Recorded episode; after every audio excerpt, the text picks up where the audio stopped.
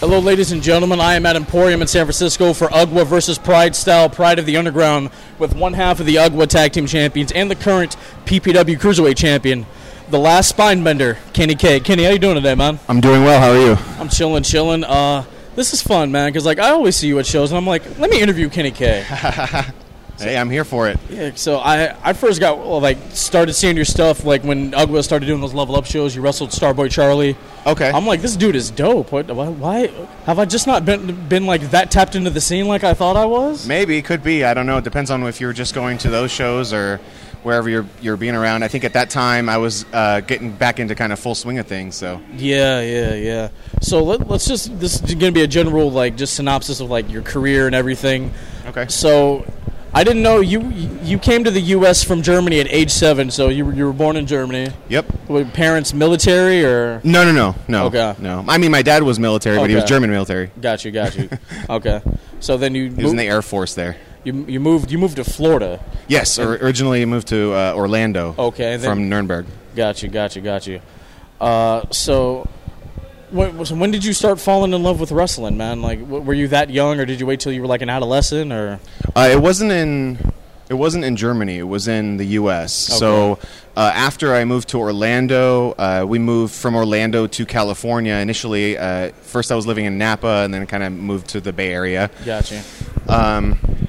So from there, when I went to elementary school, I just met some friends. They were into it. I wasn't really into it. I had a story about where I remember specifically when I was younger going to like a. Um, like a Target or something, and picking, uh, walking past the toy aisle and seeing uh, somebody grab one of those uh, WWE fake replica belts, Okay. and thinking to myself how dumb that was.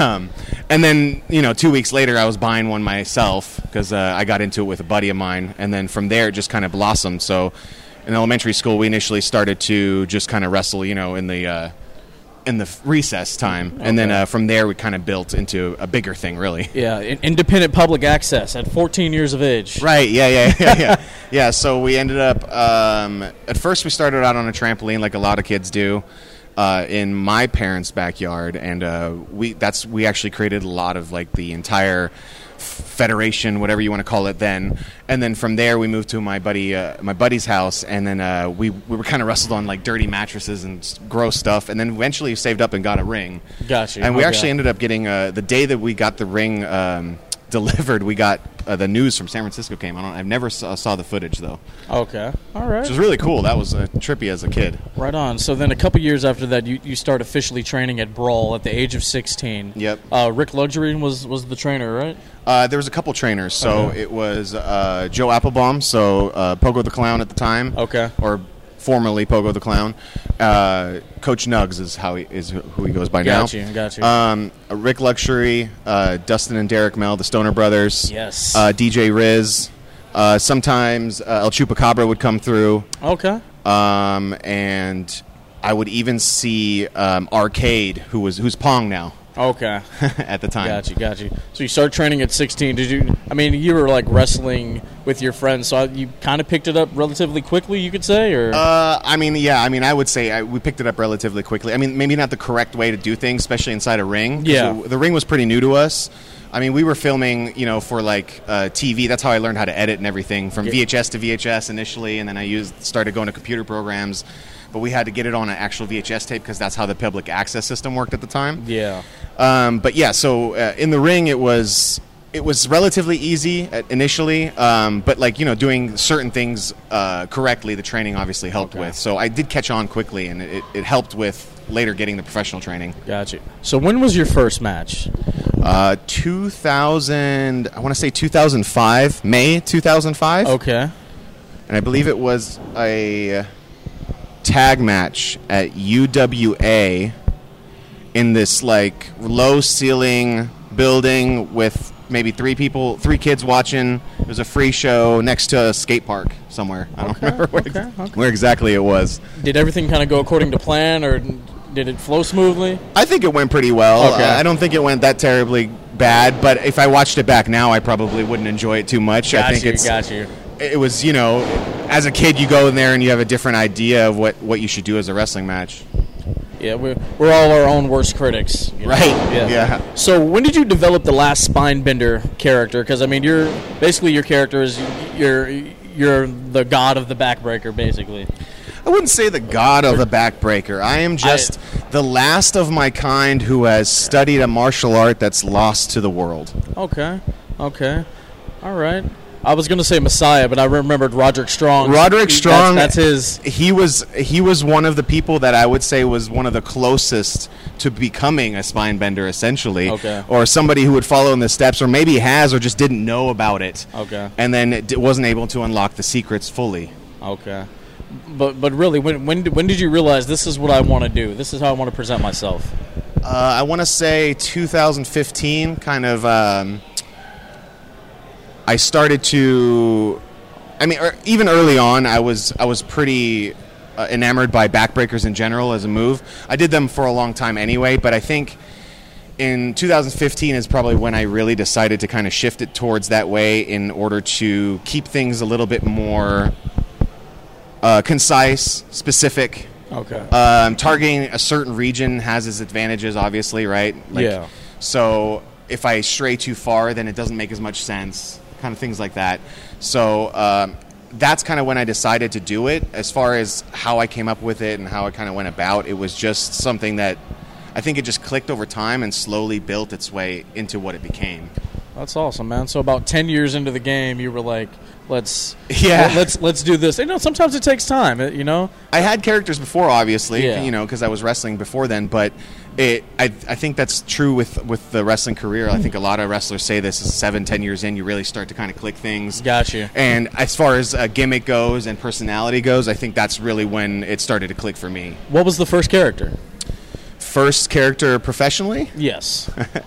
um, so I think I want to say there's two. So initially it was called it was Nick Rage. Okay. and then Kenny K right after that. But the uh, the idea of Kenny K at the time was was more of like a a breakdancer, a wannabe breakdancer. Got you. Okay. yeah, Right on. Right on. I love breakdancing, but I wasn't s- super good at it. okay. Okay. Might have to break some of that out one one more time for the one time. Yeah. So I mean, people really took notice of you at Hood Slam. You've become kind of like a Hood Slam staple. How'd you get involved with them?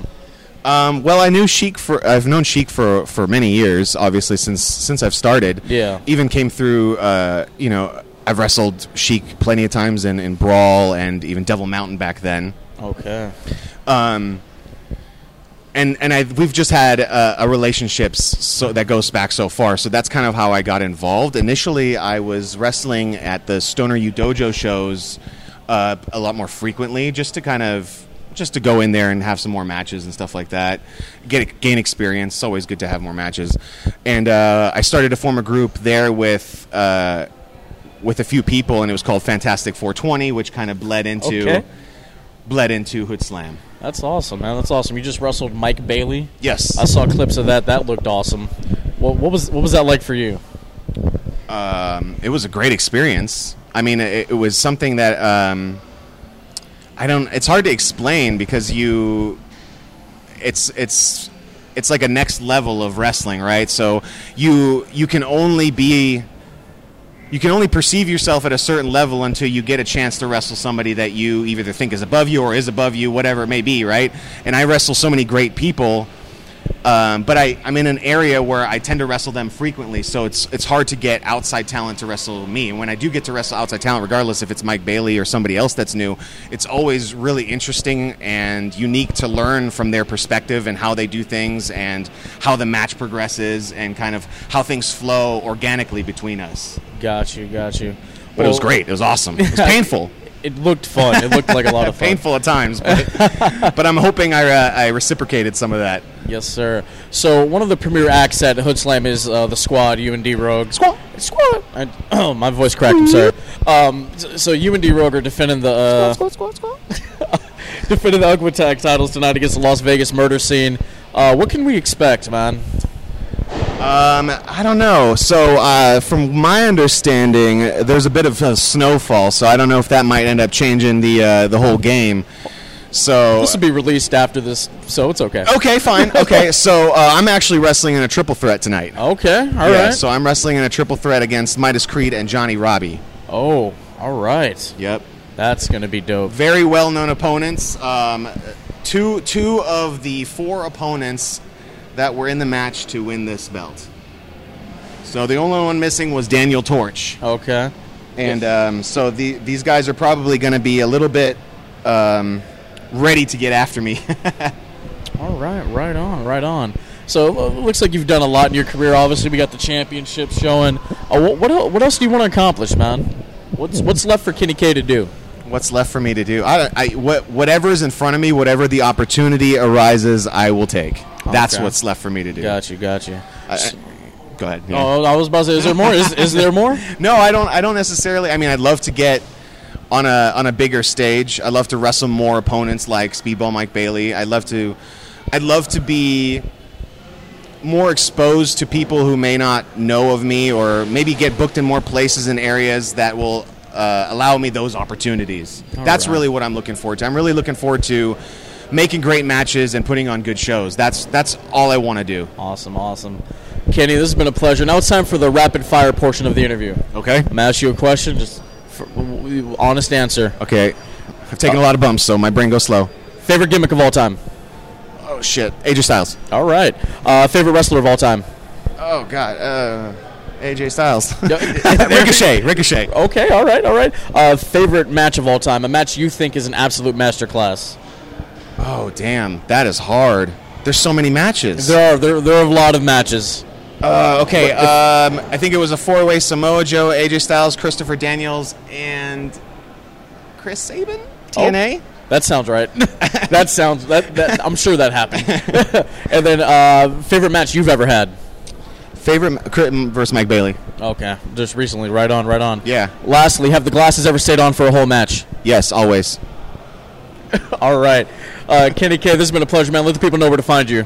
You can find me on Instagram, Twitter, uh, TikTok, YouTube, anywhere. Just go to Linktree, link L I N K T dot or no L I N K T. What is it? L I There'll be N a K. graphic for it, man. It's- Okay, Linktree slash Kenny K five. The E E, it's dot E E. That's all I know. Yes. That's specifically what it Yes. is. So Linktree dot, uh, slash Kenny K five. That has all my links. All the uh, prices for my merch has a music video of my recent stuff, so that's where you can find me. Check everything out there. Right on. Kenny K, everybody.